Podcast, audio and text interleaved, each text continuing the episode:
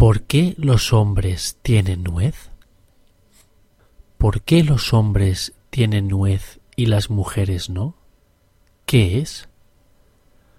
Los hombres adultos lucen una protuberancia en el cuello, bajo la garganta.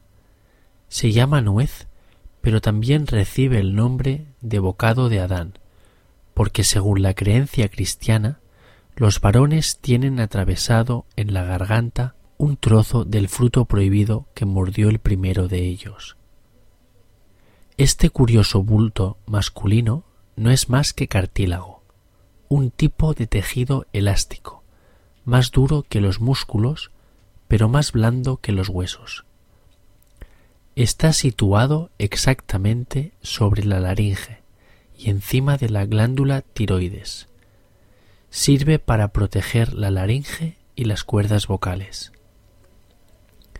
Lo tienen hombres y mujeres, y tiene forma de tejado de dos aguas. En los hombres el ángulo del tejado es más agudo que en las mujeres y sobresale. Esa parte que sobresale es la que se conoce como nuez. La nuez aparece en los chicos durante la pubertad. En esta etapa de la vida se producen los cambios anatómicos y fisiológicos necesarios para la reproducción. Los cambios en los chicos incluyen un desarrollo de los músculos y el esqueleto, lo que vulgarmente llamamos estirón. Cuando esto sucede, crece todo su cuerpo, incluida la laringe. Y por eso, precisamente, comienza a sobresalir la nuez, y está dura, porque el cartílago esponjoso se vuelve más recio. También se produce el cambio de voz.